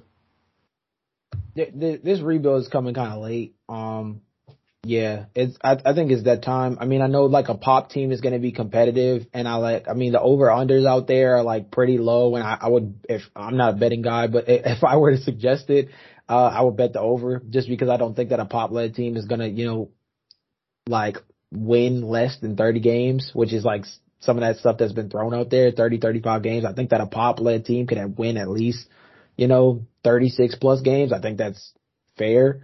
Um, they're just, I mean, they, they're in a situation where they have a lot of decent guys, but nobody really like stands out. I mean, Keldon Johnson is that guy for me. Um, but and I, it'll be interesting because I think he's a guy who could be like you know you know they talk about a lot of people who could take like a lot of players who could take that next jump this season. I think he's that guy who might fall into that that area with like the Michael Porter Juniors and the uh the Nickeil Alexander Walkers and the Jordan Pooles that have been in that conversation because with um with DeMar DeRozan no longer there, Keldon Johnson is automatically throws thrusted into that role. He clearly has the trust of Popovich. We saw that a little bit in the uh, the Olympics as well. Um, so he maybe is that guy who can pop for them, but they just have a lot of solid guys. Maybe Dougie McBuckets can do something for them. That'll be interesting. Thaddeus Young, I hate that the Bulls traded him to San Antonio. Don't even get me started on that one, bro, because he was not even involved in that trade with Chicago at first. And I hate that he got moved to San Antonio because I thought he would have been solid as a four guy for us, but I think he's going to be pretty decent over there. And, um, I mean, they got, they got folks over there, bro. Like San Antonio is going to be solid, but in terms of the playoffs, nah, fam. I think 11 through 14 is, I think 11 through 14 is built in for sure because they do not look great. I just, this team is just, like I said about Harrison Barnes, they're just average. Nothing sticks out about them. They lose their best player, arguably, their most important player with DeMar DeRozan. And, you know, Popovich, like you said, I, I'm not going to bet against Pop to win 30 games. Like, he can do that for you. You're telling me he's losing 52 games this year? There's no way. Uh, it's, it's a late rebuild, needed to happen. They have way too many guards. They got Derrick White, uh, DeJounte, uh, Lonnie Walker. I think Josh Primo is a, is mm. more of a, a guard type player. Yep. So I just don't understand where they're going. And then they got Jakob Poeltl, who's really good, very underrated. But other than that, this team's just, they're just not at the next level. Like, they're not the, the Wolves, Kings, Pels, Grizzlies. Agreed. I would say also keep in mind on players like uh, or keep an eye on Luka on uh, Luka Samanic and also uh, uh, Tre Jones. I think those two guys are G League products, given what they did um, in the G League last season with the Austin Spurs. I think it could be very interesting. I think they could end up being two potential X factors on this team. But moving on to our last team in the Utah Jazz, who has all is, always a team that finds themselves in the playoff conversation, but they found themselves in the championship conversation last season with their first seed finish and being one of the top teams in the Western Conference. So Carson, do you believe Utah has hit their ceiling as a championship contender, or are you giving them one more chance this season to prove themselves? I want to say no, that they still have a chance, but I think with with Rudy Gobert being your your guy, and obviously Donovan Mitchell and Mike Conley, I think you need better play from Bojan, and you have to have a backup center that can play good minutes in the playoffs. The only reason they lost that series is because Rudy Gobert couldn't guard Terance Mann, and that's an issue. You can't have the guy you're paying 250 plus mil not be able to play in the in the games that are most important. So I think the Jazz have a deep they need to look at at their issues because that that's a glaring hole in their game. If that was the year to win it all, that was the year that they had a chance to win it all, and instead they let Terance Mann go off. And it sucks because I like that Jazz team. Mike Conley, I want to see him in the finals. Donovan Mitchell, love his game. Bojan's good. Joe Ingles, Rudy Gobert. But the, the big issue is Rudy Gobert. And he got a lot of, a lot of slack for it, but that's an issue and they need to look at, look at themselves in the mirror. I think it could be very interesting to also see the play of Donovan Mitchell as a possible MVP candidate. I think that this year could be another year where we consider him as an MVP level player. And I think this year could be the chance that he ends up winning it.